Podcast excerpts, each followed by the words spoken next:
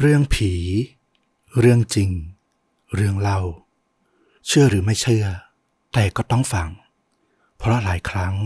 มันคือคำเตือน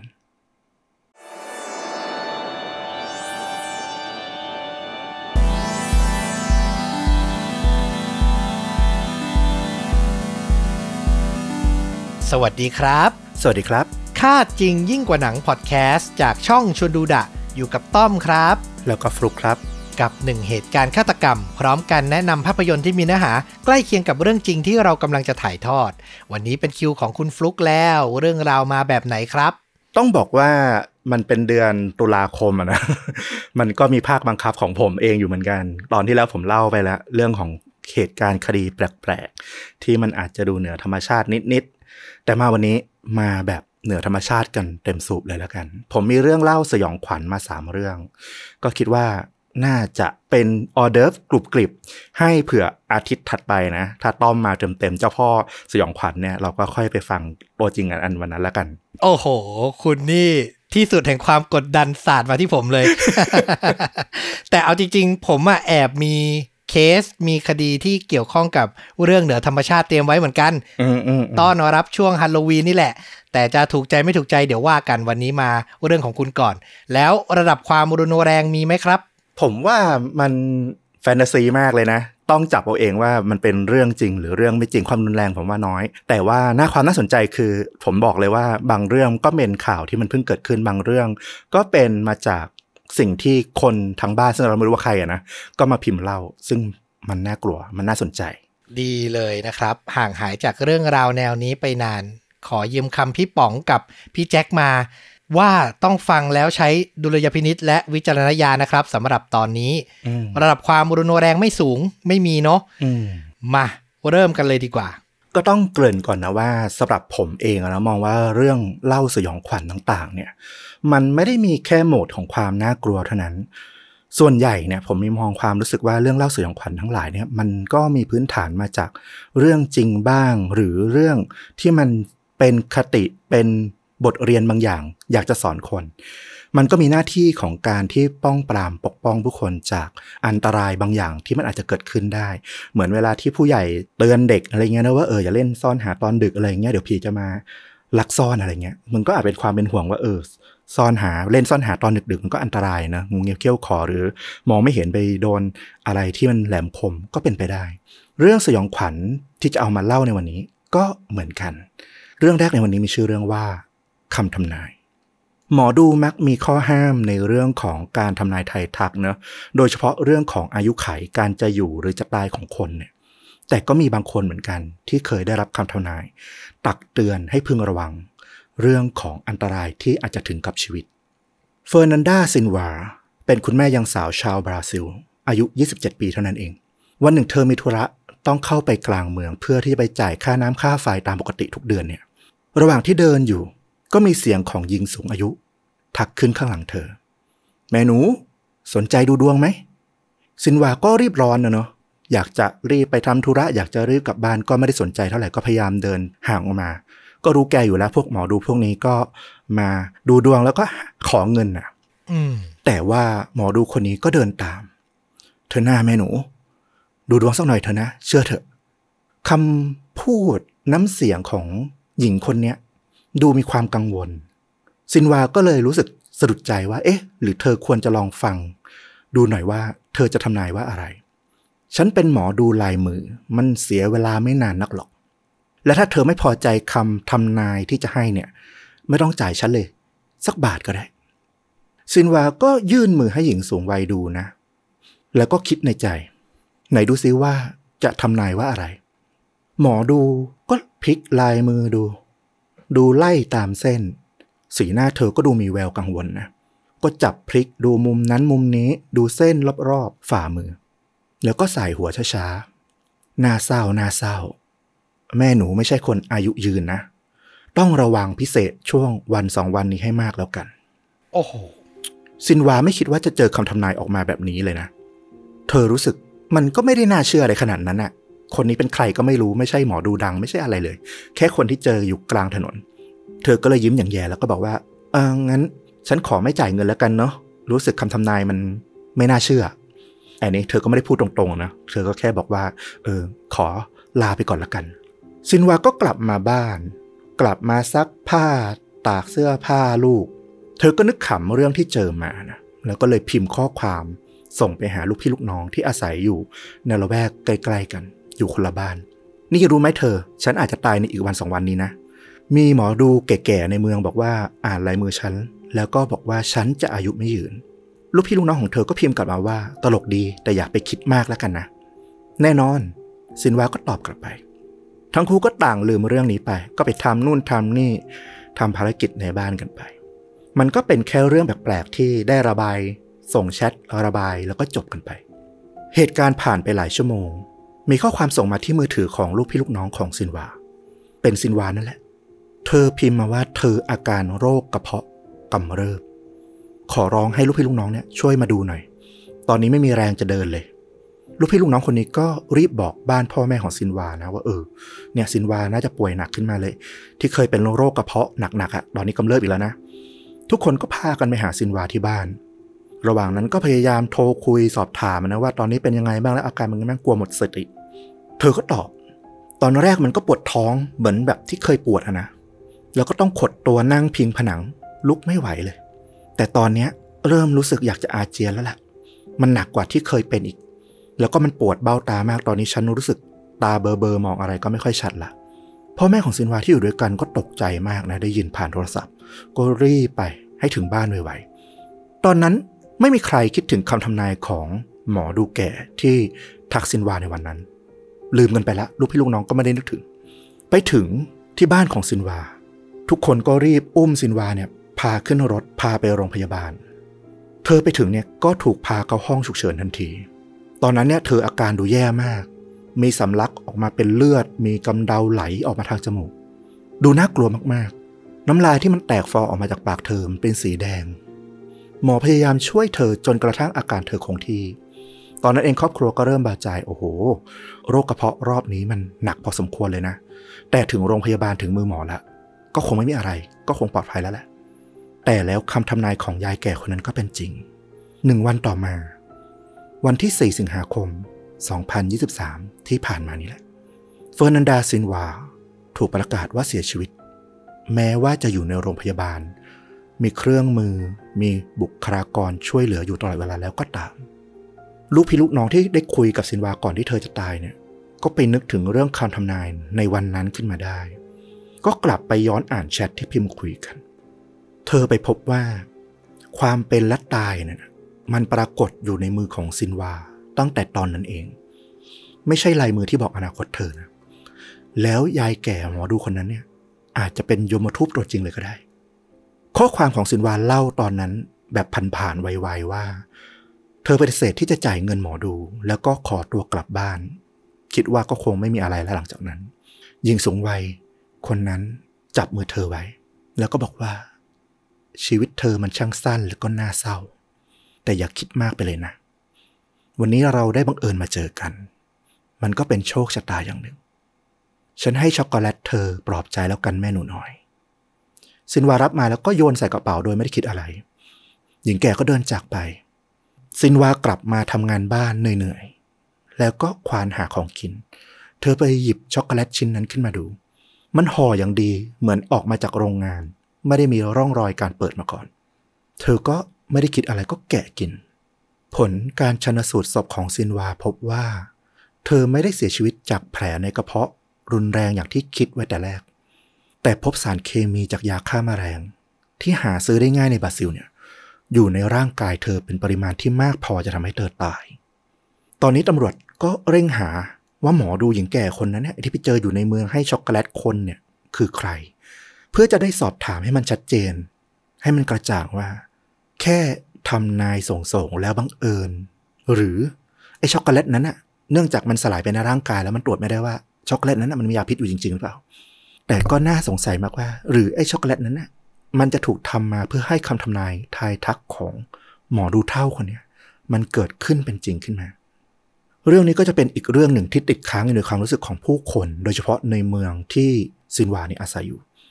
ไม่รู้ว่าในอนาคตจะมีคำตอบที่เด่นชัดหรือเปล่า จะไปเจอหมอดูคนนี้อีกครั้งไหม แต่ว่าเรื่องช็อกโกแลตคำทำนายเนี่ย ก็จะแปลสภาพเป็นตำนานเมืองที่อยู่ในบราซิล คอยเตือน ให้ผู้ใหญ่เล่าได้ลูกหลาน ได้รู้สึกหวาดกลัวว่า เออ ระมัดระวังนะ อย่าไปรับไปทานของจากคนแปลกหน้า มันก็จะเกิดขึ้นเช่นเดียวกับเรื่องเล่าสยองขวัญ บางเรื่อง ที่มันเกิดขึ้นมาเพื่อให้ระลึกถึงโศกนาฏกรรมที่แสนเศร้า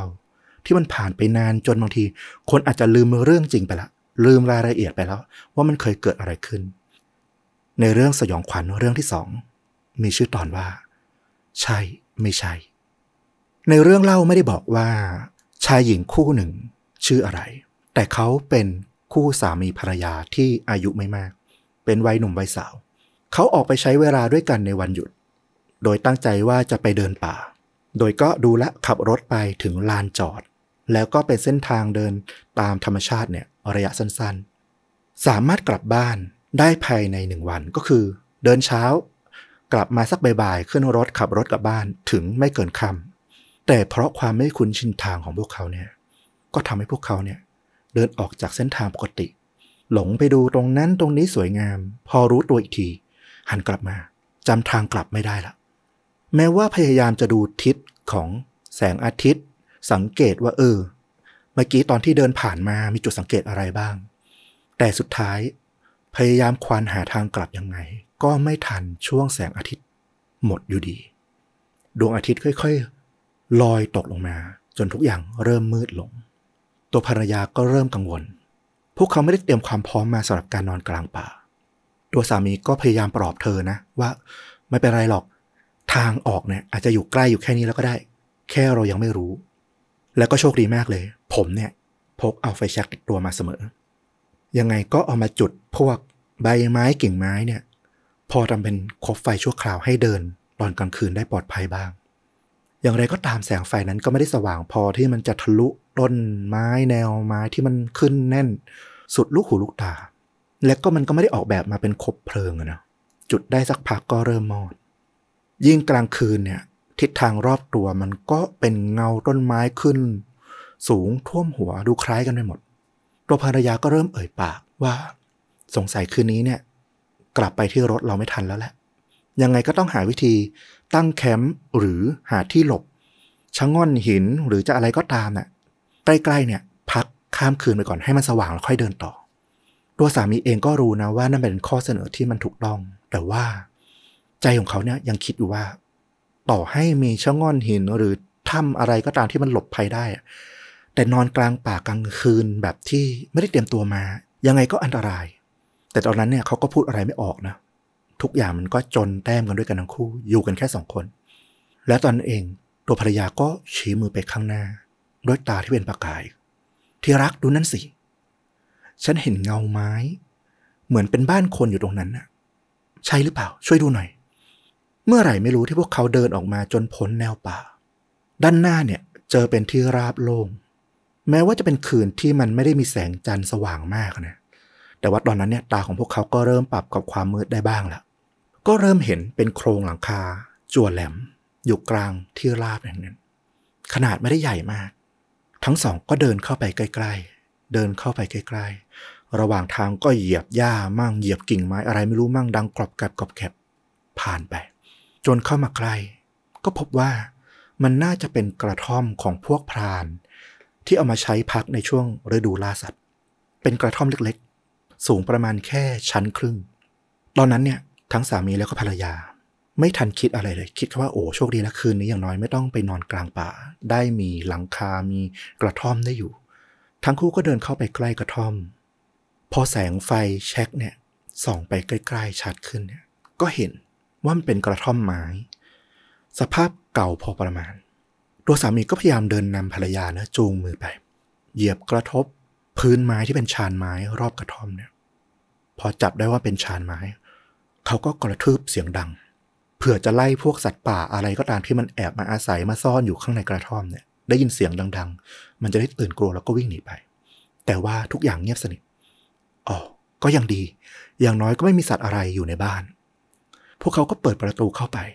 ที่ชั้นล่างเนี่ยเป็นห้องโล่งๆ แทบไม่มีเฟอร์นิเจอร์อะไรเลย มีฝุ่นเกาะหนา ตามพื้น ตามชั้นไม้ แต่มีสิ่งหนึ่งที่มันเตะตาพวกเขามากๆ แม้ว่ามันจะดูได้สลัวๆภายใต้ไฟแช็กก็ตามนะ มันเป็นคราบดำๆบนผนัง เป็นเหมือนของเหลวแบบพวกครั่งหรือน้ำยางอะไรสักอย่างที่เขียนเป็นคำ เป็นคำคำเดิมซ้ำๆ กระจายอยู่หลาย ๆ จุด แน่นอนว่าพวกเขาอ่านมันไม่ออก มันค่อนข้างมืด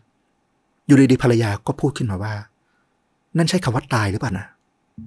สามีรีบบอกเลยว่าเร็วไหลหน้า มันก็คงเป็นพวกน้ำยางไม้ที่มันเอิญซึมออกมา แล้วก็เลอะผนังจนดูคล้ายเป็นคำศัพท์เท่านั้นแหละ เนี่ยฉันยังอ่านไม่ออกด้วยซ้ำว่าเป็นคำว่าอะไร แต่ในใจลึกๆเขาคิดแล้วว่า มันจะบังเอิญออกมาเป็นภาพเป็นคำที่มันคล้ายๆ กันอยู่กระจายหลาย ๆ จุดบนผนังได้ยังไง แต่สามีก็พยายามเปลี่ยนเรื่องนะยังไงคืนนี้ก็ต้องนอนในนี้แหละ ก็ปรึกษากัน เดี๋ยวไปลองดูชั้นลอยแล้วกันว่า พอจะนอนได้หรือเปล่า อย่างน้อยนอนที่สูงเนี่ยก็ปลอดภัยกว่า เผื่อตอนกลางคืนมีสัตว์อะไรเข้ามาในบ้านเนี่ย พวกเราก็จะได้ไม่เผชิญหน้ากับมัน แต่ในใจหนึ่งของสามีก็คิดว่า ดีกว่านอนดูพวกคำศัพท์ แปลกๆที่อยู่บนผนัง จนกระทั่งจิตใจมันว้าวุ่นแล้วก็หลอนตัวเอง ไปนอนข้างบนดีกว่า อย่างน้อยก็อาจจะไม่มีอะไร ให้มันรู้สึกกลัว ที่ชั้นลอยเนี่ยเป็นเหมือนห้องใต้หลังคาที่มันโล่งไม่มีเฟอร์นิเจอร์อะไรเลยบันไดเล็ก ๆ เนี่ย ถูกวางเชื่อมจากชั้นล่างขึ้นมา ดูระยะแล้วเนี่ย มันกว้างพอนอนได้3าถึงสคน พอส่องไปตรงมุมห้อง ก็เห็นมีฟูกเก่าๆ มีรอยกัดแทะของพวกแมลงเนี่ยอยู่เต็มไปหมดเลย แต่ว่าพอเอาไปสะบัดฝุ่น ไปปัดไปอะไร ก็พอใช้รองนอนได้ พวกเขาบอกว่าก็ยังดีนะ ดีกว่าต้องนอนพื้นไม้แข็งๆ ที่ใกล้ๆกับฟูกนอนนะยังไปเจอตะเกียงเล็ก ๆ ในกระท่อมด้วย สามีดีใจมาก ได้จุดไฟนี้มีแสงไฟสว่างๆ ถึงแม้จะไม่ได้สว่างมากเถอะแต่มันก็มากพอสำหรับตรงที่เขานอนกันอยู่ พอมีแสงสว่างมันก็รู้สึกอุ่นใจขึ้นมาก คืนนั้นพวกเขาก็ทานขนมที่ติดตัวมาเนาะกะว่าไว้กินเผื่อตอนหิว ไม่ได้คิดว่าต้องกินจริงจังเป็นมื้อหลักแบบนี้ กินกันไปได้สักพัก ก็เริ่มดึกก็เริ่มเข้านอนกัน ตัวสามีก็ยังคงตั้งตะเกียงทิ้งไว้นะ เขาคิดว่าเผื่อว่าแสงไฟจากตะเกียงเนี่ย มันจะลอดผ่านช่องหน้าต่างของไอ้ชั้นลอยเนี่ย จนคนที่เป็นเจ้าหน้าที่หรือคนเดินป่ากลางคืนเนี่ย สมมุติถ้ามันมีนะเขาเห็นแสงไฟเนี่ยเขาอาจจะรู้ก็ได้ว่าเออ มีคนหลงมาพักอยู่ที่กระท่อมพรานก็ได้ จะได้มีการช่วยเหลือไง พวกเขาหลับกันไป น่าจะนานประมาณ 2-3 ชั่วโมง ตอนนั้นน่าจะประมาณช่วงหลังเที่ยงคืนได้ไม่มาก ด้วยความที่ป่ามันก็เงียบมาก พอมีเสียงดังอะไรเกิดขึ้นมานิดหน่อยนะมันก็ได้ยินชัดเหลือเกิน คู่สามีภรรยาคุณให้ตื่นขึ้นมามองตากัน คุณได้ยินเสียงนั้นไหม ใช่ เสียงเหมือนอะไรเดินอยู่นอกกระท่อม ภรรยาก็ถาม ใช่คนไหม พวกพรานเจ้าของกระท่อมหรือเปล่า สามีคิดแย้งในใจ หรือมันอาจจะเป็นสัตว์ป่านะ แล้วเราจะแน่ใจได้ยังไง โอเค สามีตอบ งั้นผมจะลองส่งสัญญาณดูว่าเขาจะตอบรับไหมสามีลุก กึ่งนั่งกึ่งยืน ชันตัวขึ้นมานิดหนึ่ง พอให้พ้นระยะของหน้าต่าง ที่มันอยู่ตรงหัวเตียงเนี่ย มองออกไปด้านนอก มันมืดจนมองอะไรไม่เห็นอยู่ดี เขาก็พยายามมองไปทางทิศที่ยินเสียงกรอบกรอบกรอบแล้วก็ทำใจดีสู้ ลองตะโกนออกไป ตรงนั้นใครน่ะ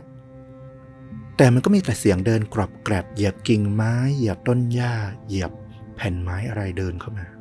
ไม่มีคำตอบ สามีก็หันไปมองภรรยา น่าจะเป็นสัตว์แล้วล่ะนะ มีเสียงเหมือนคนเอามือปัดลำตัวเหมือนปัดอะไร ไล่มแมลงที่มาเกาะตัว ดังขึ้นอยู่ข้างนอก มันเป็นเสียงมือปัดแน่ๆภรรยาก็บอกว่า แต่ฉันว่านั่นคนนะ บางทีเขาอาจจะเป็นใบ้หรือมีอะไรที่ทำให้เขาพูดไม่ได้อยู่หรือเปล่า สามีก็หันออกไปมองด้านนอกอีกครั้งหนึ่ง พยายามเพ่งมองนะว่า คนที่อยู่ข้างนอกเนี่ย ใช่คนจริงๆไหมหรือเป็นสัตว์ แล้วก็ถ้าเป็นคนเนี่ยทำไมเขาถึงไม่ตอบ เขาเป็นอะไรอยู่เขาทาอะไรอยู่ แต่มองยังไงเพ่งยังไงก็มองไม่เห็น เขาก็ตะโกนถามอีกครั้ง ถ้าตรงนั้นมีคนอยู่อะ ถ้าใช่ให้ปรบมือหนึ่งครั้ง แต่ถ้าไม่ใช่ให้ปรบมือสองครั้ง สรุปตรงนั้นน่ะ มีคนอยู่ไหมเสียงกรอบแกรบที่เดินมันหยุดลง ทุกอย่างเงียบแหละ สามีกับภรรยาก็พยายามเงี่ยหูฟังคำตอบ นั่นหนึ่งครั้ง เขาตอบว่าใช่ใช่ไหม นั่นเป็นคน ภรรยาก็มองสามีแล้วก็พยักหน้ายืนยันว่า ได้ยินเหมือนกัน ได้ยินเสียงตบมือหนึ่งครั้ง พวกคุณเป็นพรานเหรอ หรือว่าคุณเป็นเจ้าหน้าที่ งั้นคุณก็เป็นชาวบ้านเป็นเจ้าของกระท่อมนี้ใช่ไหม เราขอโทษจริง ๆ ที่ถือวิสาสะเข้ามาใช้นะ ภรรยาเริ่มพูดแล้วเขาเป็นใครอะไม่ใช่พราน ไม่ใช่เจ้าหน้าที่ไม่ใช่ชาวบ้าน คุณอาศัยอยู่แถวนี้เหรอ สามีตะโกนถามไปต่อเขาตบมือตอบว่าใช่ ขอโทษนะ ผมมองไม่เห็นคุณเลย คุณเป็นผู้ชายใช่ไหมโอ้ขอโทษจริง ๆ มาดาม คุณเป็นผู้หญิงสินะหึนี่มันชักประหลาดเกินไปแล้วนะเขาคิดในใจนะ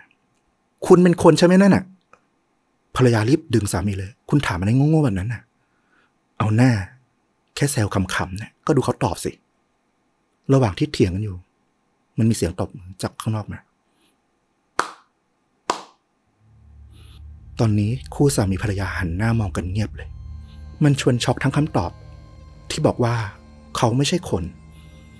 และที่มันน่ากลัวมากยิ่งกว่านั้นก็คือ ทิศทาง เสียงตบมือครั้งสุดท้าย ไม่ได้ดังมาจากทางเดิมที่พวกเขาคุยมาตลอด มันอยู่ถัดไปด้านขวาเยื้องไปข้างหลังอีกสักหน่อย สามีกระซิบกับภรรยา ผมว่าผมยังไม่ได้ยินเสียงกรอบแกรบ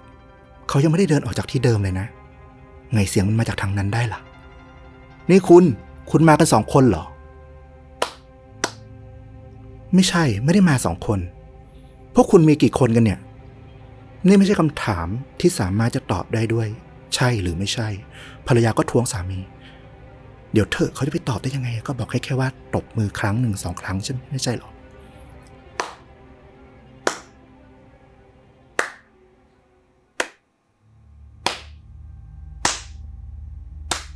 เสียงอะไรขึ้นจากตรงหน้าแล้วก็ขยับไปเรื่อย ๆ ไปทางขวาถัดไปถัดไป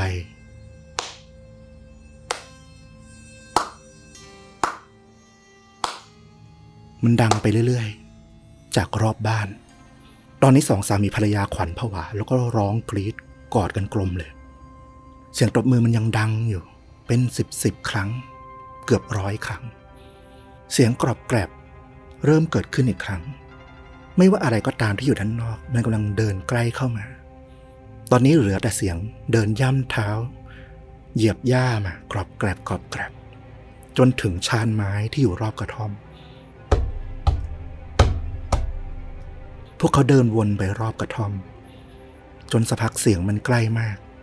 ตอนนี้พวกเขาเดินอยู่ในห้องชั้นล่าง ห่างจากคู่สามีภรรยาเพียงแค่ ฝ่าไม้กระดานกั้นเท่านั้นเอง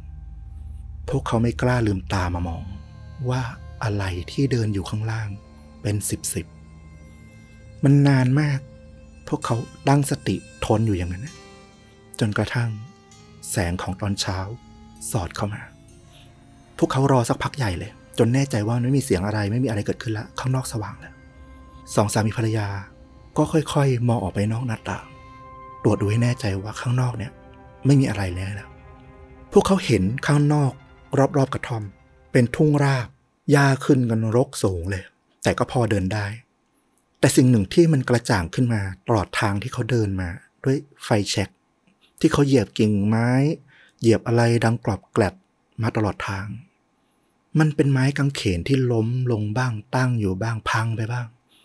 ตอนนี้มองออกแล้วว่ามันคือหลุมฝังศพ แบบหยาบๆ มีหลายหลุมอยู่รอบๆนั้นนะ มันน่าจะถูกทิ้งร้างมาหลายสิบปีละสองสามีภรรยารีบเดินออกจากหมู่บ้านนั้น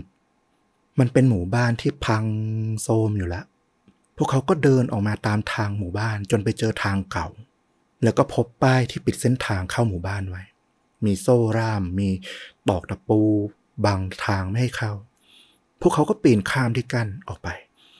แล้วก็ไปเจอเส้นทางหลักที่ใช้เดินป่าเนี่ยที่จะกลับไปที่รถที่เขาจอดได้ พวกเขาหันกลับมาที่ป้ายที่กันคนเข้านั่นนะมันเขียนไว้ว่า ทางปิดไม่อนุญาตให้ใครเข้า มีข้อความเขียนแบบคร่าวๆมากๆอยู่ว่า ด้านหลังเนี่ยเป็นหมู่บ้านที่เคยทำเหมืองเมื่อหลายสิบปีก่อน แต่ปัจจุบันถูกทิ้งร้าง แล้วก็อาจจะยังมีอันตรายอยู่ เพราะว่าเกิดพิษรั่วไหลในเหมือง ตอนนั้นสองสามีภรรยามองหน้ากัน ที่ชั้นล่างของกระท่อมเมื่อคืนนี้นะ ตอนที่พวกเขาลงมาแล้วอะตอนที่แสงสว่างมันส่องเข้ามาจนชัดขึ้นนะตัวหนังสือที่มันถูกเขียนอยู่ที่ผนัง ที่เขาเข้าใจว่ามันอาจจะเป็นคำหรือเป็นยางไม้ที่มันเสื่อมมา มันไม่ใช่คำศัพท์คำว่าตายอย่างที่ภรรยาคิด มันเป็นขีดนับจำนวน ขีดสี่เส้นแล้วก็ขีดขวางหนึ่งเส้น นับเป็นหนึ่งกลุ่ม มันอยู่บนผนังหลายกลุ่มเลย รวมๆกันแล้วเนี่ย ก็เกือบร้อยกระท่อมหลังนั้นน่าจะเป็นของสัปเหร่อในหมู่บ้านโศกนาฏกรรมในเหมืองเมื่อนานมาแล้วเนี่ยมันทำให้ชาวบ้านตายจำนวนมาก จนสัปเหร่อเนี่ยต้องใช้ขีดนับจำนวนหลุมศพแทนว่า มันใกล้จะเต็มพื้นที่ที่สามารถฝังได้หรือยังและการตายจากพิษในเมืองก็อาจจะทำให้ระบบทางเดินหายใจของพวกชาวเมือง พวกนั้นถูกทำลาย นั่นก็อาจจะเป็นสาเหตุที่ว่าทำไมพวกเขาถึงไม่ส่งเสียงตอบรับกับเราเรื่องสยองขวัญบางเรื่องก็วางกุศโลบายที่ต้องการเตือนบางอย่าง และเรื่องสุดท้ายของคืนนี้ มีชื่อเรื่องว่า เกมเที่ยงคืน มีเกมอยู่เกมหนึ่งชื่อว่า The Midnight Game หรือเกมเที่ยงคืน บอกเล่ากันว่าเป็นเกมนอกรีดโบราณ ที่เกิดขึ้นในช่วงยุคกลางนานมากแล้ว เขาบอกว่ามันถูกคิดค้นขึ้นมาเพื่อลงโทษคนที่ฝ่าฝืนกฎหมาย หรือว่าทำตัวนอกรีดไม่ปฏิบัติตามคำสอนทางศาสนาในยุคนั้น แต่มันก็เป็นแค่คำกล่าวอ้างนะ ที่น่าสนใจคือเกมเนี้ยมันกลับมาได้รับความนิยมในพวกหมู่เด็กแล้วก็วัยรุ่น จากการที่มันเผยแพร่บนอินเทอร์เน็ต โดยที่ก็หาต้นสายไปเหตุไม่เจอนะว่า แหล่งอ้างอิงแหล่งที่มาคนที่พูดถึงหรือเอามาเนี่ยคือใคร แต่ก็เช่นเดียวกับเกมทั้งหลาย ยิ่งมีลักษณะของการท้ากันประลองความกล้าวัดความกลัวเนี่ยมันก็กลายเป็นเหมือนไวรัสที่แพร่ระบาดง่ายในหมู่วัยรุ่น จุดมุ่งหมายสำคัญของพิธีกรรมที่ชื่อว่า The Midnight Game เนี่ยก็คือการอัญเชิญสิ่งที่เรียกว่าชายเที่ยงคืนให้มาหา เด็กวัยรุ่นคนหนึ่งชื่อว่าซารา ระหว่างพักกลางวันที่โรงเรียนเนี่ย เพื่อนๆของเธอก็กำลังคุยกันเรื่องมิดไนเกมกัน เกมเที่ยงคืน คุยยังออกรถต่างคนต่างไปได้ยินเรื่องนั้นมาเรื่องนี้มา ซาร่ารู้สึกว่าเธอไม่มีส่วนร่วมเลยเพราะเธอไม่รู้จักไอ้เกมนี้ เธอก็รู้สึกไม่พอใจขึ้นมา แล้วก็พูดขึ้นกลางวงว่า ไม่เห็นจะน่าเชื่อเลย เนี่ยฉันเป็นคริสเตียนไม่เห็นเคยได้ยินมาก่อนเลยว่าไอ้เกมลงทัน พวกนอกรีดอะไรจากยุคกลางอะไรเนี่ยมันมีอยู่จริง มันต้องเป็นเรื่องเล่าหลอกเด็กในอินเทอร์เน็ตแหละ พวกเธอก็เชื่อกันไม่ได้เนาะ เพื่อนๆ ก็หันมามองเธอแล้วก็ว่า งั้นเธอก็ลองเล่นดูสิ ถ้ามันไม่มีจริงอะ เดี๋ยวพวกเราจะรอดู พวกเพื่อนๆ ก็หัวเราะกันคึกคักนะ คิดว่าเธอไม่กล้าหรอก แต่ปรากฏว่าซาร่าฉุนขึ้นมาว่า โดนกันออกมานอกวงอยู่คนเดียวแถมยังมายอเย้ยอีก เธอก็เลยบอกว่า งั้นก็เอาสิแล้วต้องทำยังไงล่ะ พวกเพื่อนๆ ก็ปรึกษากัน เด็กคนหนึ่งในกลุ่มชื่อว่าเจนบอกว่า คืนนี้เนี่ย พ่อแม่ของเธอจะต้องไปต่างเมือง ไปทำธุระด่วนกว่าจะกลับนี่ก็อีกวันหนึ่งเลย ฉันต้องอยู่บ้านคนเดียว ถ้าฉันบอกพวกเขาว่า คืนนี้จะมีเพื่อนๆ มาค้างอยู่เป็นเพื่อนฉันเนี่ย พวกเขาก็น่าจะดีใจนะ และซาร่า เธอก็ใช้บ้านฉันทดสอบความกล้าคืนนี้ เอาไหมล่ะ พวกเราสัญญาว่าจะรอเธออยู่ที่ด้านนอกบ้าน ถ้าเธอชนะเกมนี้ได้ พวกเราก็จะยอมรับซาร่าไม่ได้อยากเล่นเลย ลึกๆแล้วนะ แต่ก็ไม่ได้เชื่อขนาดแบบที่จะกลัว พอมันมาถึงขั้นนี้นะ ไม่นึกว่าแบบจะได้พิสูจน์กันคืนนี้เลย คิดว่าเออ ก็คงแบบอีกนานจนอาจบางทีเพื่อนลืมไปละดันเป็นว่าคืนนี้พร้อมที่จะเล่นได้เลย แต่ตอนนั้นเธอก็คิดแล้วว่า มันก็แค่ต้องอยู่คนเดียวสักประมาณ2-3ชั่วโมง แถมเป็นบ้านของเจน ก็เป็นเพื่อนอะไม่ได้น่ากลัวอะไร ไม่มีอะไรหรอก ช่วงเย็นก็มาถึง พ่อแม่ของเจนก็เตรียมตัวขับรถออกเดินทาง ก็หันมาบอกพวกเด็ก ที่มาที่บ้านรวมกันประมาณสี่คน นี่ คืนนี้พ่อแม่ไม่อยู่เนี่ย อย่าจัดปาร์ตี้ทำบ้านสกปรกเละเทะล่ะ เจนบอก นี่พ่อกับแม่คงดูหนังมากไปอะ ใครจะไปทำแบบนั้นล่ะ นี่ก็แค่กลุ่มเด็กสาวสามสี่คนเอง มานอนที่บ้านกันนะแต่เธอก็ไม่ได้บอกนะว่า มันไม่มีจัดงานปาร์ตี้ แต่มีเกม วัดความกล้ากัน การเตรียมเล่นเกมเที่ยงคืนเป็นยังไง ซาร่าก็ถาม เจนก็เริ่มอธิบาย ฉันเตรียมมาให้แล้วสิ่งที่เราต้องใช้ก็คือ เทียนเล่มใหญ่ ๆ สักสองสามเล่ม กระดาษ ปากกาดินสอ เอาไว้เขียน ไฟแช็กเกลือ ฉันมีอยู่ในครัวหนึ่งกระปุก น่าจะพอ และที่สำคัญที่สุดในการเล่นเกมนี้ก็คือ ต้องใช้บ้านที่มีประตูทำจากไม้ ซึ่งโชคดีมาก นั่นคือบ้านของฉันเอง แล้วก็นาซาร่า เธอคือคนที่จะต้องทำตามขั้นตอนต่อไปนี้ แบบห้ามขาดตกบกพร่อง แม้แต่ขั้นตอนเดียว ขั้นตอนที่หนึ่งเธอจะต้องเขียนชื่อของเธอลงในกระดาษ ขั้นที่สองเราจะต้องปิดไฟทั้งหมดในบ้าน และเธอจะต้องอยู่ในบ้านนั้นแค่คนเดียว เธอต้องมายืนที่หลังประตูไม้ ตอนนี้เนี่ย ฉันจะช่วยปิดไฟทั้งบ้านจนเหลือไฟแค่หนึ่งดวง บริเวณเหนือหัวเธอ เป็นไฟสำหรับทางเข้าออกตรงประตูบ้าน สวิตไฟเนี่ย มันจะอยู่บนผนังข้างๆ เธอเลย ตอนที่พวกเราออกไปหมดแล้วเนี่ย เธอจะต้องปิดไฟดวงสุดท้ายนี้ลง ขั้นตอนที่สามให้จุดเทียนขึ้นมา แล้วก็เอากระดาษที่มีชื่อของเธอเนี่ย มาห่อรอบเทียนเอาไว้ มันช่วยให้น้ำตาเทียนเนี่ยไม่หยดใส่มือเธอตรงๆ และถ้าเธอจะต้องการเปลี่ยนเทียน เพราะเทียนมันใกล้หมดหรืออะไรก็ตาม เธอจะต้องใช้กระดาษนี้ห่อมันเอาไว้ทุกครั้ง ขั้นตอนที่สี่ เมื่อถึงเวลาเที่ยงคืน เธอจะต้องเคาะประตูหน้าบ้าน เป็นจำนวน 33 ครั้ง ตรงนี้สำคัญมาก ๆ นะซาร่า เธอจะต้องเคาะประตูให้เสร็จก่อนที่นาฬิกา มันจะเคลื่อนไปถึงเที่ยงคืนหนึ่งนาที นั่นก็คือเธอต้องเคาะ 33 ครั้ง ให้เสร็จภายใน 60 วินาที ขั้นตอนที่ 5 เธอจะต้องเปิดประตูหน้าบ้านออก เป่าเทียนในมือเธอให้ดับ ขั้นตอนที่ 6 ให้เธอปิดประตูลงอีกครั้งหนึ่ง แล้วรีบจุดเทียนใหม่ขึ้นมาทันที ตอนนี้ซาร่า เธอจะเพิ่งเชิญชายเที่ยงคืนเข้ามาในบ้าน และเกมเที่ยงคืนจะเริ่มต้นหลังจากนี้ไป กติกามีอยู่ว่า เธอจะต้องอยู่ในบ้านหลังนี้ จนกว่ามันจะจบ ซึ่งเป็นเวลาตีสามสามสิบสามนาที แล้วยังไงอะฉันต้องทำอะไร นั่งรอจนหมดเวลาแค่นั้นก็ได้ไหมซาร่าถามขึ้นมา เธอจะทำแบบนั้นก็ได้ แต่ฉันไม่แนะนำตามเรื่องเล่าบอกว่า ชายเที่ยงคืนเขาจะออกตามหาเธอในบ้านนี้ เธอควรเดินไปเรื่อยๆ ให้ทั่วบ้าน เพื่อไม่ให้เขาจับตัวเธอได้ ที่เธอต้องระวังให้ดีก็คือ เมื่อไหร่ที่เทียนในมือเธอดับลง นั่นคือสัญญาณว่าชายเที่ยงคืนเนี่ยอยู่ใกล้เธอมากแล้ว และถ้าไม่มีแสงสว่างจากเทียน ชายเที่ยงคืนจะมองเห็นเธอ เธอต้องรีบเอาไฟแช็กจุดเทียนขึ้นมาทันทีภายในสิบวินาที ไม่อย่างนั้นเขาจะมาถึงตัวเธอได้ทัน แสงจากเปลวเทียนในมือเธอเนี่ยจะเป็นอย่างเดียวที่จะปกป้องเธอได้ เธอต้องรีบเดินจากจุดนั้นหนีออกไปไม่ให้มันหาเจอ และถ้าเทียนเล่มแรก หมดลง เธอก็ต้องรีบต่อเทียนเล่มใหม่ห่อกระดาษที่มีชื่อเธอ และทำให้เสร็จภายในสิบวิฉันเอาไฟแช็กจุดแทนเทียนไม่ได้เหรอไอ้ช่วง สิบวินั่นน่ะ ไม่ได้ ต้องเป็นไฟจากเทียนที่มีกระดาษห่อชื่อเธออยู่ เท่านั้น ถึงจะทำให้ชายเที่ยงคืนมองไม่เห็นเธอ แต่ถ้าเธอรู้สึกทนไม่ไหว ยอมแพ้กับเกมนี้ หรือเกิดอุบัติเหตุให้เธอจุดเทียนไม่ติดในสิบวินาที เธอต้องรีบเอากระปุกเกลือเนี่ย มาเทเกลือเป็นวงกลมรอบตัวเธอ มันไม่สำคัญว่ามันจะต้องเป็นวงกลมสวยไหม ขอแค่เป็นเส้นไม่ขาดตอนอยู่รอบตัวเธอก็พอ มันจะทำให้ชายเที่ยงคืนเนี่ยเข้ามาหาเธอไม่ได้ เธอจะต้องอยู่ในวงของเกลือเนี่ยท่ามกลางความมืด เพราะเธอจะไม่สามารถจุดเทียนขึ้นมาได้อีกเนี่ยจนกว่าจะหมดเวลาที่ตีสามสามสิบสามนาทีสำคัญมากว่าห้ามออกจากวงเกลือนี้เด็ดขาด ถ้าเธออยู่จนครบถึงตีสามสามสิบสามนาที ไม่ว่าจะสภาพไหน พวกเราจะยอมรับว่าเธอชนะ ชายเที่ยงคืน จะกลับไปเองเมื่อถึงเวลานั้นซาร่าถามอย่างแผ่วเบา มันจะเกิดอะไรขึ้น ถ้าชายเที่ยงคืนจับตัวฉันได้ อืม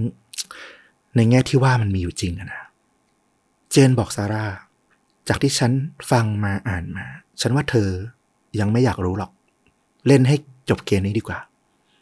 แล้วก็ข้อสุดท้ายสำคัญที่สุดซาร่าตกใจ อะไร ระวัง ถือเทียน แต่อย่าเผาบ้านฉันเด็ดขาดเลยนะ พ่อแม่ฉันเอาพวกเราตายแน่ จบคำอธิบาย ตอนนั้นเป็นเวลาประมาณห้าทุ่มกว่า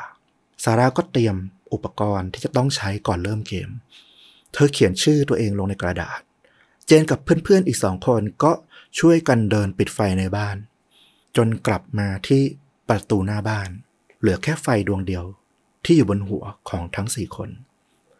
พร้อมแน่นะ อืม ตอนนี้ซาร่าไม่แม้แต่จะตอบเป็นคำ เจนมองเพื่อนอย่างกังวลนิดแล้วก็ไม่ได้พูดอะไร เพื่อนๆสามคนรวมทั้งเจน ออกจากประตูบ้านไป ประตูถูกปิดลง เจนบอกผ่านประตูมาที่ซาร่า นี่ ไม่ว่าอะไรก็ตาม ถ้ามันเป็นอุบัติเหตุ หรืออะไรที่ทำเธอเจ็บปวด เธอตะโกนเลยนะ พวกเราสัญญาว่าจะอยู่ใกล้ๆนี้ ไม่ได้หนีไปไหน แล้วพวกเจนก็เดิน ออกไป ตรงนั้นเหลือแค่ซาร่ายืนอยู่คนเดียวหลังประตูไม้ ในบ้านมืดสนิทมีแค่แสงไฟที่อยู่เหนือหัวเธอดวงเดียวเท่านั้น ตรงนั้นเนี่ยเหนือสวิตช์ขึ้นไป มีนาฬิกาแขวนติดผนังอยู่ นั่นเป็นนาฬิกาเดียวที่ทำให้ซาร่ารู้เวลาได้ว่ามันเคลื่อนไปถึงไหนละเพราะว่าตามกติกาต้องห้ามมีแหล่งแสงอื่น นาฬิกาสมาร์ทวอทสมาร์ทโฟนมือถือของเธอ ถูกเจนเอาไปด้วย ซาร่าก็คิด ก็ดี อย่างน้อยนาฬิกาแขวนก็เห็นเข็มวินาทีชัด ตอนที่เธอเคาะประตู มันจะได้ไม่เกินเวลา ตอนนั้นยิ่งใกล้เที่ยงคืนหัวใจของซาร่าก็ยิ่งเต้นแรง จากที่จะเฉยๆ แต่ตอนนี้พออยู่คนเดียวอยู่ในบ้านคนเดียว มีความมืดมีเรื่องราวมีคำขู่อะไร มันกลับเข้ามาในหัว หันมองไปรอบๆบ้านของเจนดูเงียบมากเลย มากจนไม่แน่ใจว่าพวกเจนที่บอกว่าจะรออยู่ข้างนอกไม่ไกลเนี่ย จริง ๆ พวกเธอยังอยู่ไหม หรือแกล้งหนีไปไหนแล้ว ไม่ได้ยินเสียงพวกเธอเลย มาสักพักแล้ว ตอนนั้นเข็มนาฬิกาที่อยู่ตรงผนัง ก็เคลื่อนเข้ามา จนถึงจะเที่ยงคืน ซาร่าก็เอื้อมมือปิดสวิตช์ไฟดวงสุดท้ายลง ตอนนี้รอบตัวมันมืดไปหมด ในมือซ้ายของเธอถือเทียนที่ห่อด้วยกระดาษที่มีชื่อเธออยู่ เธอไฟแช็กจุดขึ้นอย่างว่องไว เธอชูเทียนขึ้นเพื่อมองเข็มนาฬิกา รอให้เข็มวินาทีเนี่ยมันมาถึงเลขสิบสองที่เป็นเวลาเที่ยงคืนพอดี พอเข็มวินาทีถึงเลขสิบสองซาร่าก็ทุบประตูอย่างรวดเร็ว พังตะโกนนับในใจไปด้วยสามสิบสามเอสามสองสามสามเธอหันไปมองดูนาฬิกา โอเค มันยังไม่ถึงเที่ยงคืนหนึ่งนาที เธอผ่านขั้นแรกไปหมดแล้วซาร่าหมุนลูกบิด แล้วก็ดันประตูหน้าเปิดออก ด้านนอกเนี่ย มีลมเย็นๆ พัดผ่านไปมา เทียบกับที่อยู่ในบ้านมันอบอ้าวมาก ไม่มีอากาศผ่านเลย ข้างนอกยังมีแสงไฟจากบ้านหลังฝั่งตรงข้าม อยู่ลิบๆแต่ว่าโดยรวมบริเวณบ้านเจนก็ดูมืดมาก พวกเธอปิดไฟที่อยู่ด้านนอกจนหมดเลย ไม่เพียงแค่ในบ้าน มันยิ่งดูน่ากลัว แล้วมันก็เงียบมากซาร่าก็เพ่งสายตาไป เธอเห็นเงาตะคุ่มตะคุ่มยืนกันสามสี่คนอยู่ด้านนอก เธอคิดว่านั่นคงเป็นพวกเจน กำลังมองอยู่ว่าเธอจะเอาจริงหรือเปล่า ซาร่าก็ชูเทียนขึ้นมาที่หน้าของเธอ แล้วก็ยิ้มให้กับเจนที่อยู่ด้านนอก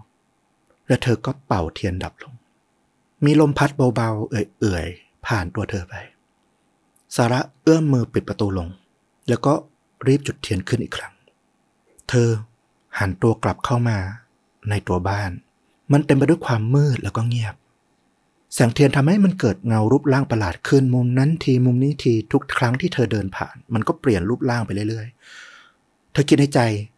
ก็เกมแบบนี้ไง มันยิ่งทำให้ตาฝาด เห็นเงาคน เห็นเงานู่นนี่นั่นง่ายเชียเธอเดินมานั่งที่โซฟากลางบ้าน แล้วก็ระวังไม่ให้เทียนเนี่ย มันไหม้หรือน้ำตาเทียนมันหยดลงไปที่โซฟาเธอคิดในใจ เกมแบบนี้ตั้งสามชั่วโมงกว่า ถ้าให้เดินไปรอบๆบบ้านตลอดเวลามืดๆอย่างเงี้ย เสี่ยงที่จะบาดเจ็บเอาง่ายๆนะสิ ยิ่งนี่เป็นบ้านของคนอื่น ยิ่งไม่ชินทางยิ่งอันตรายซาร่าวางแผนตั้งใจที่จะอยู่นิ่งๆ เป็นเวลานานๆ แล้วค่อยเปลี่ยนลุกไปนั่งตรงนั้นทีตรงนี้ทีไปเรื่อยๆ แต่ที่แน่ๆ ไม่คิดจะเดินไปรอบบ้านตลอดเวลาตามที่เจนบอก เธอคิดว่าสามชั่วโมงครึ่ง เอานะขอแค่ไม่น่าเบื่อจนฉันงีบหลับไปก่อนก็พอละมันผ่านไปสักพัก ใหญ่เลยทีเดียว ซาร่าที่ไม่มีอะไรทำก็เลยลุกขึ้นเดิน เอาเทียนส่องไปตามทางกลับไปที่ประตูด้านหน้า ชูที่นาฬิกาที่ผนัง บ้าจริง ผ่านไปแค่ครึ่งชั่วโมงเอง ฉันว่าน่าจะผ่านไปสักชั่วโมงกว่าแล้วนะ ในบ้านตอนนี้มันก็ร้อน อบอ้าว ยิ่งต้องอยู่ตอนหน้าแสงเทียนอย่างเงี้ยตลอดเวลาแล้วด้วยเนี่ย เหงื่อเธอก็ไหลท่วมตัวไปหมด ระหว่างที่ยืนมองนาฬิกาแล้วก็บ่นอยู่ในใจอย่างนั้นนะ อยู่ดีๆซาร่าก็รู้สึกหนาวสันหลังขึ้นมา แบบไม่มีปรีไม่มีครุย เธอหันหลังไปมองตัวบ้าน มันมืดสนิทเหมือนเดิม เธอชูเทียนขึ้นไปข้างหน้า พยายามมองไปว่าเมื่อกี้มีอะไร มีประตูมีหน้าต่างอะไรที่มันเปิดอยู่แล้วมีลมพัดเข้ามาหรือเปล่า โดยที่ไม่มีลมพัดอะไร อยู่ๆเทียนในมือเธอก็ดับลงซาร่ารีบล้วงหาไฟแช็กในกระเป๋า แล้วก็จุดเทียนขึ้นมาใหม่ทันที โถเอ้ย เมื่อกี้ฉันคงหันตัวแล้วก็ชูเทียนขึ้นไวเกินไปแหละ เทียนก็เลยดับ แต่อย่างไรก็ตามซาร่าก็รู้สึกไม่ดีแล้วที่อยู่ตรงนั้น เธอก็เดินออกจากหน้าประตู ให้มันห่างออกไป พยายามรักษาความเร็วในการเดินไม่ให้เทียนในมือเนี่ยมันดับ เธออยู่แบบนั้นอีกสักพักตามแผน แล้วก็มีเสียงโครมครามดังขึ้นจากมุมบ้านด้านหนึ่ง ดึงดังดังดังซาร่าไม่แน่ใจว่าอะไรมันหล่นหรือมันล้มลงหรือเปล่า เธอก็เลยเอาเทียนลุกเดินไป ไปดูว่ามีเฟอร์นิเจอร์ในบ้านของเจนเนี่ย ตกหล่นเสียหายหรือเปล่า แต่พอไปดูตรงจุดที่มันน่าจะเกิดเสียง ก็ไม่มีอะไรที่มันดูหล่น จนเป็นเสียงดังขนาดที่เธอได้ยินเลย ระหว่างที่เธอชูเทียนมองหาอยู่ว่ามันมีอะไรหล่นหรือเปล่า มันก็มีเสียงแผ่วเบาลอยในอากาศ เหมือนลอยอยู่ตรงหน้าเธอห่างออกไปไม่กี่ก้าว เสียงเหมือนกระแอมไอในลำคอของคนแก่ๆ ตอนนั้นซาร่าขนหัวลุก เธอรีบเดินถอยกลับไปอีกทิศหนึ่ง ไม่รู้ว่าเธอรีบเดินเกินไปหรือเปล่า เทียนก็ดับลงอีก เธอก็รีบเดินเดินเดิน แล้วก็ล้วงหาไฟแช็กแล้วก็จุด ยังอยู่ในสิบวิ ยังโอเคอยู่ แต่เมื่อกี้มันอะไรกันนะฉันหูฝาดหรืออะไร ซาร่าเริ่มเดินอยู่ไม่สุขแล้วนั่งเฉยๆไม่ไหวแล้ว ตอนนี้เธอไม่กล้าหยุดอยู่ตรงไหนนานๆ ในหัวเธอก็พยายามคิดอยู่ว่า มันเกิดอะไรขึ้น เธออยู่ตรงนี้นานจนแบบเริ่มหลอนไปเองแล้วหรือเปล่า อีกความคิดหนึ่งก็กำลังโทษตัวเองอยู่ ด้วยว่า นี่ไง เธอไปรับคำท้าอะไรบ้าๆมาเนี่ย อยู่บ้านดีๆก็ดีแล้ว มันผ่านไปสักพัก เธอยังคงได้ยินเสียงของหล่น ตามมุมนั้นทีมุมนี้ที แต่มันก็เว้นช่วงนานๆครั้ง เธอก็เริ่มตั้งสติไม่สนใจไม่ไปดู เธอใช้วิธีลุกเดินหนีให้ห่างจากมุมที่มันเกิดเสียงดัง โชคดี เธอไม่ได้ยินเสียงไอกระแอม เสียงกระซิบอะไรในบ้านนั้นอีก ตอนนั้นเธอก็เริ่มคิดแล้วว่า บางทีตอนที่เธอได้ยินอาจจะแค่หูฝาดหูแว่วหรือจิตมันหลอนคิดไปเองจริงนั่นแหละ และเสียงดังรอบๆบบ้านที่ยังได้ยินอยู่ตอนนี้เนี่ยตอนนี้ซาร่าเริ่มคิดแล้วว่า หรือว่าเป็นฝีมือของพวกเจน เธอแกล้งทำเสียงให้มันดังจากด้านนอกบ้านหรือเปล่า พอเดินไปดูมันก็เลยไม่เห็นอะไรตกเลยระหว่างที่เธอก็เดินไป หาจุดนั่งใหม่ เทียนก็ยังดับบ้าง เธอก็รีบจุดขึ้นมาใหม่อย่างรวดเร็ว จนหลังๆเนี่ยมือขวาของเธอเนี่ยมีไฟแช็กอยู่ตลอดเวลา เธอเล่นไล่จับกับความมืดเนี่ยอยู่นาน จนรู้ตัวอีกทีก็มายืนอยู่ตรงหน้าประตูที่เริ่มเกมตอนแรกแล้ว เธอชูเทียนขึ้นมองเวลาฮ่าตีสามสามสิบนาทีและ อีกแค่สามนาที เกมนี้ก็จะจบลงแล้ว พวกเจนไม่ว่าเธอจะแกล้งหรือทำอะไรอยู่ด้านนอกนะ ฉันกำลังจะชนะ ทันทีที่คิดแบบนั้น ก็มีเสียงโครมใหญ่มากๆมมันดังแบบไม่เคยได้ยินมาก่อนตลอดทั้งคืนนี้ เสียงเหมือนรถชน ดังแบบนั้นนะแต่มันไม่ได้เกิดขึ้นที่ชั้นล่าง มันเกิดขึ้นที่ชั้นบน น่าจะเป็นห้องน้ำด้วยซาร่าคิด โอ้โห นี่ถ้าเป็นการแกล้งกันของเจนเนี่ย เธอเล่นใหญ่มากนะ เธอต้องปีนขึ้นไปบนชั้นสองเพื่อไปทำเสียงนั้น และเธอจะต้องทุบผนังห้องน้ำหรือไม่ก็ต้องทุบอ่างอาบน้ำทิ้งเลยอะเสียงมันดังมาก ซาร่าก็คิดในใจสับสนตีกันอยู่นะ เจนจะเล่นแรงขนาดนั้นเลยเหรอ หรือว่าเสียงนั้นมันเป็นเสียงอะไร เธอก็เลยเดินขึ้นไปดูที่ห้องน้ำชั้นบน จากที่คิดว่าจะไม่ดูเด็ดขาด แต่นี่อีกแค่สามนาทีเดี๋ยวทุกอย่างก็จะจบล้วเธอเดินเข้าไป เปิดประตูห้องน้ำตอนนั้นเธอก็คิดนะ อาจเป็นไปได้นะบางทีอุณหภูมิมันเปลี่ยนเยอะๆ กระจกที่เป็นประตูห้องน้ำเนี่ย บางทีมันก็เกิดความเครียดแล้วมันก็แตกเองได้ ฉันมาดูให้ชัวนะจะได้บอกเจนได้ว่าฉันไม่ได้ทำซาร่าก็ชูเทียนไปด้านหน้าเข้าไปในห้องน้ำกวาดมือไปซ้ายทีขวาที ไม่มีกระจกไม่มีประตู ไม่มีอะไรที่มันดูน่าจะแตกเสียงดังขนาดนั้นได้เลย เธอชูเทียนขึ้นมา ส่องไปด้านหน้า มันเป็นกระจกเงาในห้องน้ำพอดี เธอเห็นภาพตัวเองสะท้อนอยู่ในกระจก แล้วแวบหนึ่ง มันมีเงาของคนผ่านด้านหลังเธอไปอย่างรวดเร็วซาร่าตกใจมาก เธอหันกลับไปมอง ใครนะ ตอนนี้เธอรู้สึกขนคนลุกมาก ไม่คิดว่าจะเป็นเพื่อนเธอแกล้ง มันไม่มีความไหลของลมอะเวลาถ้ามีใครมาวิ่งผ่านหรือเดินผ่านใกล้ ๆ อย่างน้อยเราจะรู้สึกถึงการเปลี่ยนแปลงของอากาศ แล้วก็เสียงฝีเท้าเนี่ยมันก็ไม่มี แต่ซาร่าก็พยายามแข็งใจพูด นั่นพวกเธอเหรอเจน อย่าแกล้งกันสิ นี่เธอกำลังจะโกงเกมนี้เหรอ ฉันกำลังจะชนะเนี่ย ซาร่าพูดหวังว่านั่นคือเพื่อน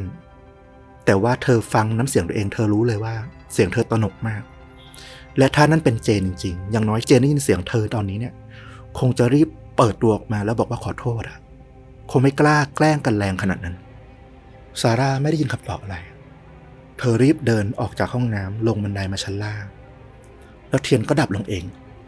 ซาร่ารีบจุดไฟแช็กขึ้น แต่แวบเดียวที่ไฟแช็กมันถูกจุดขึ้นยังไม่ทันถึงเทียนดี เธอเห็นใบหน้าขาวซีดยิ้มกว้างลอยอยู่ด้านหน้าเธอ เธอตกใจจนกรีดออกมา จนเผลอไม่ได้จุดเทียน เธอวิ่งหนีไปจากตรงนั้น วิ่งไปที่ประตูหน้าบ้าน เพราะว่าตรงนั้นน่ะมีช่องแสงที่อยู่ด้านบนประตูเนี่ยส่องมา พอเป็นจุดเดียวที่สามารถวิ่งไปได้โดยไม่มีเทียน เธอตัวสั่นอยู่หน้าประตู เสียงเข็มวินาทีนาฬิกาที่อยู่ด้านข้างของเธอตรงผนังเนี่ยมันดังติ๊กติ๊กติ๊กตอนนั้นเองเธอนึกขึ้นได้ แย่แล้ว นี่กี่วิแล้ว จะครบสิบวิแล้ว หรือเปล่าหรือมันเกินแล้ว ทันใดนั้น เธอก็คิดขึ้นมา ช่างมัน ซาร่าเอากระปุกเกลือที่อยู่ในกระเป๋าด้านหลัง ออกมาเทรอบเป็นวงกลมกลางความมืด เธอมองไม่ออกเลยว่ามันเป็นรูปร่างอะไร หวังแค่ว่ามันน่าจะเป็นรอยเกลือที่มันเชื่อมต่อกัน แล้วเธอก็นั่งลงกับพื้นกลางวงเกลือนั้นแล้วก็ประสานมือสวดมนต์พระเยซูโปรดช่วยลูกด้วย ลูกผิดไปแล้วที่เล่นเกมนี้ ซาร่าพัมพูดซ้ำไปมาพยายามนึกบทสวดที่เธอไปได้ยินที่โบสถ์อะไรก็ตามที่พอจำได้ เธอพูด เธอสวด เธออ้อนวอน หวังว่าใบหน้านั้น จะจากไป แล้วอยู่ดีๆ เสียงทีวีก็ดังขึ้นมาซาร่าเงยหน้าขึ้นมามอง และตอนนี้ไฟบนหัวเธอก็เปิดขึ้นเอง ไม่มีใครกดสวิตไฟนี้แน่ๆ สวิตมันอยู่ที่ด้านข้างเธอซึ่งอยู่สูงขึ้นไป เธอไม่ได้กด แล้วใครจะมากด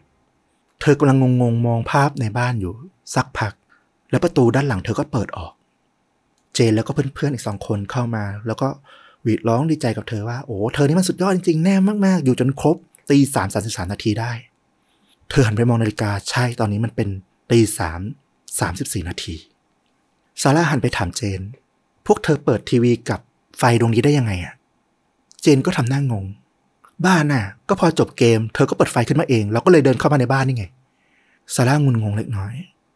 แต่ตอนนี้เธอรู้สึกไม่อยากจะคิดอะไรต่อไปละ เธอดูในมือเธอที่ประสานอ้อนวอนสวดมนต์ต่อพระเจ้าอยู่ มันมีกระดาษที่เขียนชื่อเธอไว้ตลอดทั้งคืน ตอนนี้มันถูกขยำยับจมอยู่ในมือเธอ เธอก็จะเอามาทิ้งก็คลายมันออก มีข้อความอยู่ในกระดาษนั้นซาราตาเบิกกว้าง มันเขียนว่า สวดมนต์ได้ดี เธอช็อกมากแล้วก็สลบลงไปตอนหน้าเพื่อนๆ หลังจากนั้นซาร่าก็ไปเจอเว็บไซต์ที่ เล่าถึงวิธีการที่จะเล่นเกมเที่ยงคืนมิดไนเกมเธอก็ไปอ่านความเห็นบางคนเคยเล่นเกมนี้มาก่อน ก็มาเล่าว่า หลังเกมจบเนี่ยเขาขึ้นไปที่ชั้นบน ไปเจอห้องนอนเขาเนี่ย มีหมอนข้างถูก ฉีกกระจุยครึ่งเขาก็พิมพ์บอกไม่อยากจะนึกเลยว่าท่านนั่นอะเป็นสิ่งที่ชายเที่ยงคืนทำกับเขาถ้าจับตัวได้เนี่ยมันจะเป็นยังไงแน่นอนว่าคอมเมนต์ในเว็บไซต์ที่เธอ ไปอ่านมีทั้งเชื่อ ไม่เชื่อ มาอวยแบบ รู้ทั้งรู้ว่าไม่จริง มาอวยว่าโอ้นายมันสุดยอดเธอมันเจ๋งจริงอะไรเงี้ยบางคนก็มาพิมพ์บอกว่า น่าสนใจมากฉันอยากจะลองเล่นดูซาร่าเห็นความเห็นประมาณนี้แล้วเธอก็พิมพ์คอมเมนต์เข้าไป อย่าได้เล่นเกมนี้ขาด เธอเล่าว่ามันเกิดอะไรขึ้นกับเธอ ลงท้ายเธอเขียนด้วยว่า ระหว่างที่พิมพ์เล่าเรื่องเนี่ย เธอยังหนาวสันหลังแล้วก็รู้สึกเหมือนถูกจ้องมองอยู่ตลอดเวลาอยู่เลย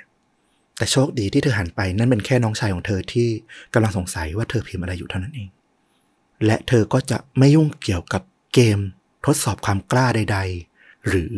เรื่องอะไรที่มันน่ากลัวอีกเลย ก็เป็นเรื่องราวสยองขวัญที่เราเชื่อว่ามันก็ถูกผลิตขึ้นมาเพื่อสอนอะไรบางอย่าง เป็นกุศโลบายบางอย่าง ให้กับคนนะเนาะเฝ้าระวัง อย่างเรื่องสุดท้ายก็อาจจะมองได้ว่า มันไม่ควรจะต้องเสี่ยงอะไรที่มัน ไม่ควรเสี่ยง หรือครอบครัวที่อบอุ่นมันก็คงจะป้องกันไม่ให้เด็กวัยรุ่นไปหลงเชื่ออะไรแบบนี้ หรือเปิดโอกาสเปิดช่อง ให้เด็กวัยรุ่นได้ทำอะไรพวกนี้นะก็อาจจะสอนทั้งพ่อแม่ หรือแม้แต่ตัวเด็ก หรือตอนเรื่องเก่าๆก่อนนั้นนั้น มันก็คงมีนัยยะในการสอนอะไรบางอย่างที่ถูกผลิตขึ้นมา ก็เป็นจุดหนึ่งที่อยากให้มองหาในเรื่องเล่าแต่ละเรื่อง ว่ามันไม่ได้แค่ความน่ากลัวความบันเทิงเสมอไป ต้องบอกว่าเป็นวัยรุ่นมันเหนื่อยนะ